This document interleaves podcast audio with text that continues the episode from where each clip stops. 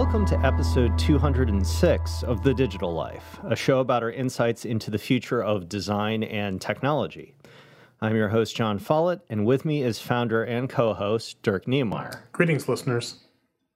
For our podcast topic this week, we're going to take a look at the idea of automating knowledge work, and in particular, scientific discovery.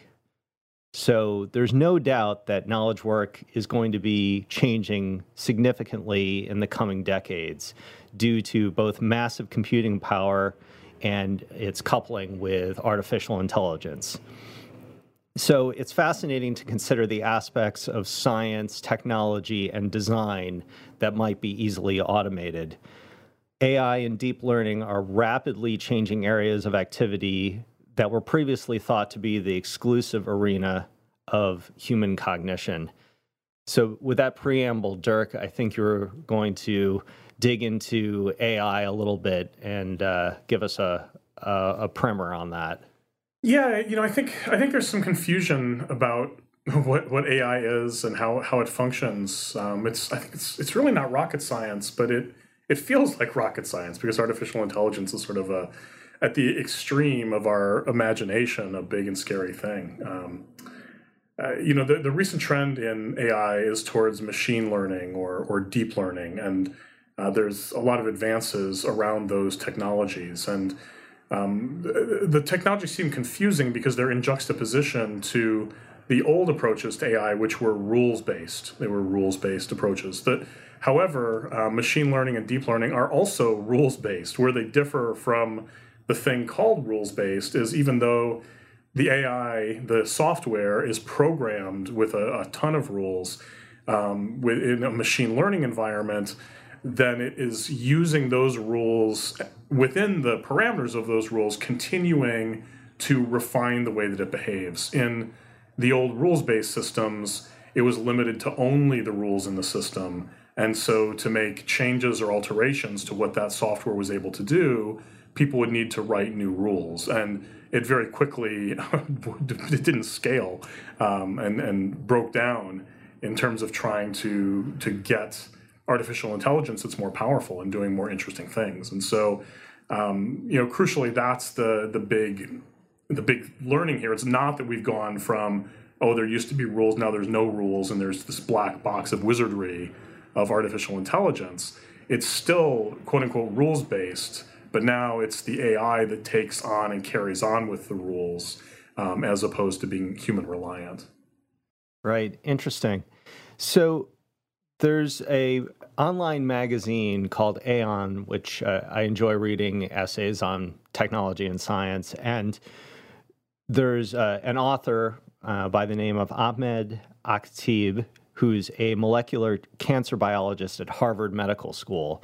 And he wrote an interesting piece uh, called Science Has Outgrown the Human Mind and Its Limited Capacities. So I have a couple of audio clips from that essay. Uh, they very kindly provide uh, audio version as well as the uh, written word. So I thought I'd use a couple of those quotes as fodder for our discussion today. Uh, so here's here's the first one uh, from Ahmed's piece, and uh, it's sort of defining the problem that science is undergoing in this in this age of of big data science. Science is in the midst of a data crisis. In 2016, there were more than 1.2 million new papers published in the biomedical sciences alone, bringing the total number of peer reviewed biomedical papers to over 26 million. However, the average scientist reads only about 250 papers a year. Meanwhile, the quality of scientific literature has been in decline. Some recent studies found that the majority of biomedical papers were irreproducible. So that lays out two difficulties that scientists uh, encounter, you know, in whatever your field of specialization might be. Namely, that there are far too many published papers to keep up with.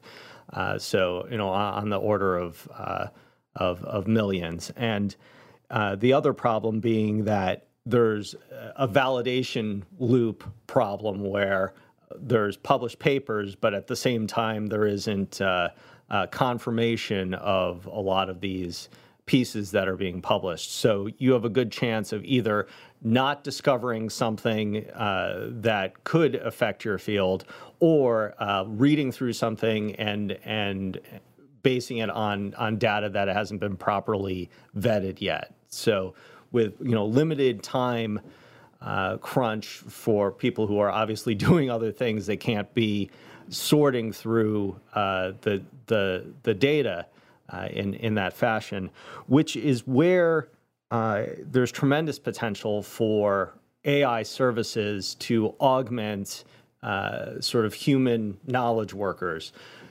It's it's maybe a little bit frightening to consider that, um, you know, as as a human being, you're uh, you're trained to do you know certain kinds of work, and you're you know you're uh, maybe considering that hey, you know, since this is knowledge work, so called, um, this area is something that you know isn't going to be automated by you know robotics or whatever yeah. um, that you might encounter in in more uh, uh, manufacturing, say, uh, or manual labor. Yeah. Uh, but but the reality of it is. If if the work that you're doing is following an algorithm, you know, following certain steps that are reproducible and could be adjusted for you know a machine to digest the information and and uh, create the outputs that that you're looking for.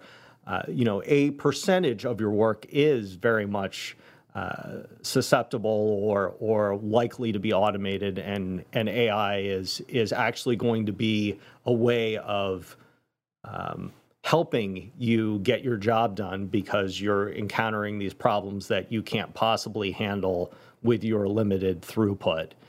Dirk, your thoughts on on on those uh, elements so far? Yeah, yeah. I mean, that's that's the way it's happening already, right? Um, you know, I, I, had a chance to tour IBM Watson Health recently, and um, that's exactly what they're doing already in healthcare. It's not certainly not theory; it's it's applied. So, you know, IBM Watson has you know their their machine basically their or you know I'm, I'm using it in the singular but I, I, don't know sort of all the different permutations behind the curtain but they have their um, deep learning approach to artificial intelligence and what they're doing is partnering with um, healthcare institutions you know at the level of like say a mayo clinic and going in and providing an instantiation of watson that is specific to the context of some specialty that the healthcare organization has. So, you know, let's use cancer as an example. Mayo Clinic wants to use IBM Watson Health for um, helping to diagnose um, cancer.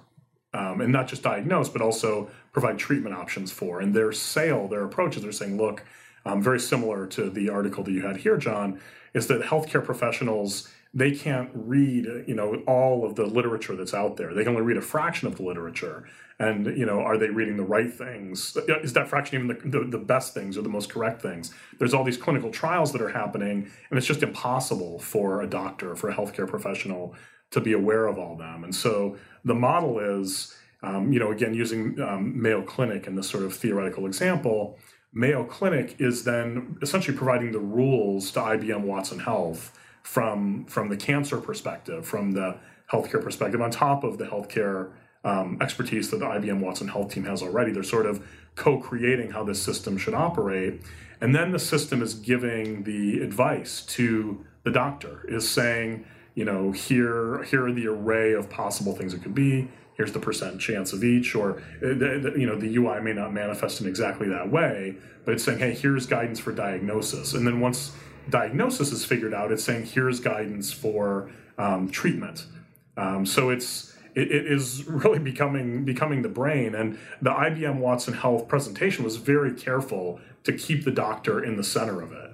And I'm sure they are because these healthcare um, systems and organizations wouldn't be buying it if their sale was we're going to put the doctors out of business. But uh, you know, I mean, it doesn't take a, a, a genius to connect the dots and say, hey, you know, decades from now, um, the doctors are going to be removed in the in the way that we know them to now right i mean up to this point the doctor is the scientific expert repository at the center of the healthcare process that simply won't be the case. It will be AI along the lines of IBM Watson Health or some you know current or future competitor that's providing that service. And what I found interesting that of course they're not dealing with because they're they're just worried about selling this system in its its present um, incarnation and in the present environment. What I found interesting was sort of the service design question of what should that future system look like, uh, because having you know for me as a consumer, I might want to interface with Watson Health directly, but there are other people um, through their preferences, maybe people who are older, not as comfortable with the technology, or for any of a number of different reasons, need some kind of intermediary. What should that intermediary look like? Is it is it a social worker? Is it you know somebody who's more like a nurse, so they still have the technical healthcare background, but they don't need the sort of scientific research aspects that doctors currently have, or something else, you know, uh, entirely different. So um, yeah, that's maybe a long-winded way of not answering your question, but to share sort of another example and what's what's going on and some of the considerations around it. Here's a second uh, quote from from the essay I was referring to, uh, which lays out the hypothesis for uh, sort of scientific inquiry being automated via AI. One promising strategy to overcome the current crisis is to integrate machines and artificial intelligence in the scientific process. Machines have greater memory and higher computational capacity than the human brain. Automation of the scientific process could greatly increase the rate of discovery. It could even begin another scientific revolution. That huge possibility hinges on an equally huge question can scientific discovery really be automated? So I I think it's interesting that he you know posits that that uh, that question there in um, in say like big pharma. I, I think part of that question is already being answered. There there are elements of pharma research where uh, you know to sort of increase the the pace of, of drug discovery and development they're you know they're sort of already using uh, AI to to help uh, um, you know search through all this data. And while that's still in its nascent stages, I, I think the question of whether or not AI can be helpful to scientific discovery, I, I think that's a you know that's a positive. Like that's that's very much uh, where things are going. To uh, to go back to a uh, a comment that you made about uh, about Watson earlier and talking about the service design uh, components to this. I I do think there is a tremendous amount of uh, you know we'll call it service design and change management and practice design and all of those things that that would go into a sort of new business processes that are going to be engendered by this coupling of you know the uh, expert with their uh, assistant AI, or however you want to frame that relationship right now. Yeah. Uh, so, what that ultimately means is that um, the configuration of uh, scientific discovery, whether you know whether it be uh, uh, academic research or or big pharma research, and and and even in, into into healthcare, um, there there are uh, changing roles that sort of need to be considered in conjunction with the development and deployment of these technologies like IBM Watson, right? So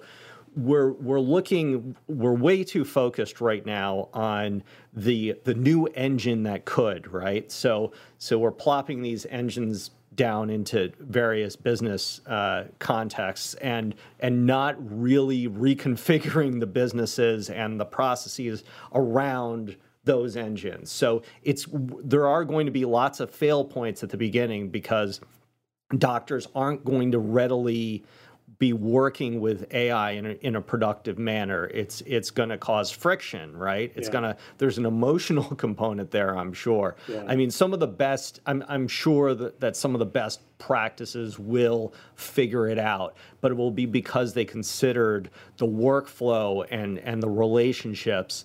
Um, there's it's it's almost creating an entire area of uh, sort of design or, or, or service design area that is taking the technological components and and really sort of reconfiguring practices to to map to those. Um, and I think that that evolutionary process is going to move a lot quicker as well. So you're going to need to bring in the technology, change your business process, go through whatever that adoption period is, get productive, get profitable, and then there's going to be this next wave of technology that's going to upend things again. But I, I, I think we're sort of into this continuous change um, era. And the reason I bring all this up is because the big promise of electronic health records was that it was going to digitize health information at hospitals and make it make better healthcare happen, right? Yeah. Guess what? It's not happening, folks. It's not happening because no one can use the technology and the technology is not compatible with uh, you know, you can't share medical records, et cetera, et cetera. So you're going to see the same kinds of problems as you're digitizing uh, other aspects of knowledge work. I mean, by by that standard, the EHR is like you know just just a drop in the bucket, right? Yeah. The the amount of pain people are going through to implement those is just a tiny bit. So that's a long, a really long-winded way of saying that uh, change management and service design are going to become you know big players in this uh, in this as well. Well, it's really true, and if you know, if this article is correct, I mean, that may just be the tip of the iceberg. I mean, it's saying a next scientific revolution. Um, that's that's awe-inspiring, and I say that from the standpoint of where we already not, are now with science. Is we we we understand many of the mysteries of the universe, right? Or we think we do. We have hypotheses that often seem to to prove out, um, although we then discover new things that that prove it differently. I, from a science perspective, it doesn't seem like there's that much to learn. I wonder, I wonder if the next frontier that AI actually helps us to figure out and solve, um, ironically, maybe about ourselves. If maybe it will be through the computers that we're finally able to understand the human animal and how and why we function and create clarity where now there is uh, murkiness around ourselves. That would be um, a delicious irony given all of the fear around AI um, being so machine focused and and taking things in non-humanistic ways. Maybe it will be the ultimate um, the ultimate lens through which to view hum- humanity. Yeah, that's a that's a good point, Dirk. I I think also uh, w- within this um, realm of of change, we're also going to see uh, further splintering of of these um, uh, research and uh, um, other capabilities. So, I mean, you can see it sort of with the citizen science movement, where uh, folks are are uh, basically creating uh, their own wet labs, like in their dorm room or you know in in their basement or whatever, and and pushing the science forward uh, in in small but you know important ways. Uh, so with an AI assistant, you can all of a sudden see the possibilities for uh, great you know groundbreaking discoveries coming from uh, a really dispersed kind of workforce where where it's no longer simply uh, lab centric or university centric. Um, but the work can be further uh, sort of crowdsourced, right? And and and creating an acceleration patterns so you know uh, uh, discoveries build on one another. And I think that might be uh, uh what Ahmed uh, means when when he's talking about another scientific re- revolution. So harnessing you know the quote power of the crowd right? That's an awful awful buzzword. But harnessing uh, more citizen science uh, in, in, addition to our standard institutions of academia and you know uh, big pharma, et cetera. Sure, sure. So I guess the conclusion that I come to is, I mean, we're still at the very early stages, but uh, I, you know, am always, uh, you know, approaching these things with a little bit of trepidation, since you know I'm a knowledge worker, I'm a designer, I'm a writer, and and anytime you start talking about automating uh, knowledge work, it you know freaks me out a little bit. I mean, why wouldn't it? Uh, but but I think we can see that at least in in the next the next stages of you know whether we're talking about automating uh, aspects of science, scientific discovery, or or other areas. These these are tools of an enhancement, at least in in the midterm, uh, and so so. Uh, perhaps in addition to a little bit of trepidation, we can also uh, be uh, excited about the possibilities. Listeners, remember that while you're listening to the show, you can follow along with the things that we're mentioning here in real time. Just head over to thedigitallife.com. That's just one L in the digital life, and go to the page for this episode. We've included links to pretty much everything mentioned by everybody. So it's a rich information resource to take advantage of while you're listening or afterward if you're trying to remember something that you liked. You can find the digital life on iTunes, SoundCloud, Stitcher, Player FM, and Google Play. And if you want to follow us outside of the show, you can follow me on Twitter at Jon Follett. That's J O N F O L L E T T. And of course, the whole show is brought to you by Involution Studios, which you can check out at goinvo.com. That's G O I N V O.com. Dirk? You can follow me on Twitter at D Knemeyer. That's at D K N E M E Y E R. And thanks so much for listening. So that's it for episode 206 of The Digital Life. For Dirk Knemeyer, I'm Jon Follett, and we'll see you next time.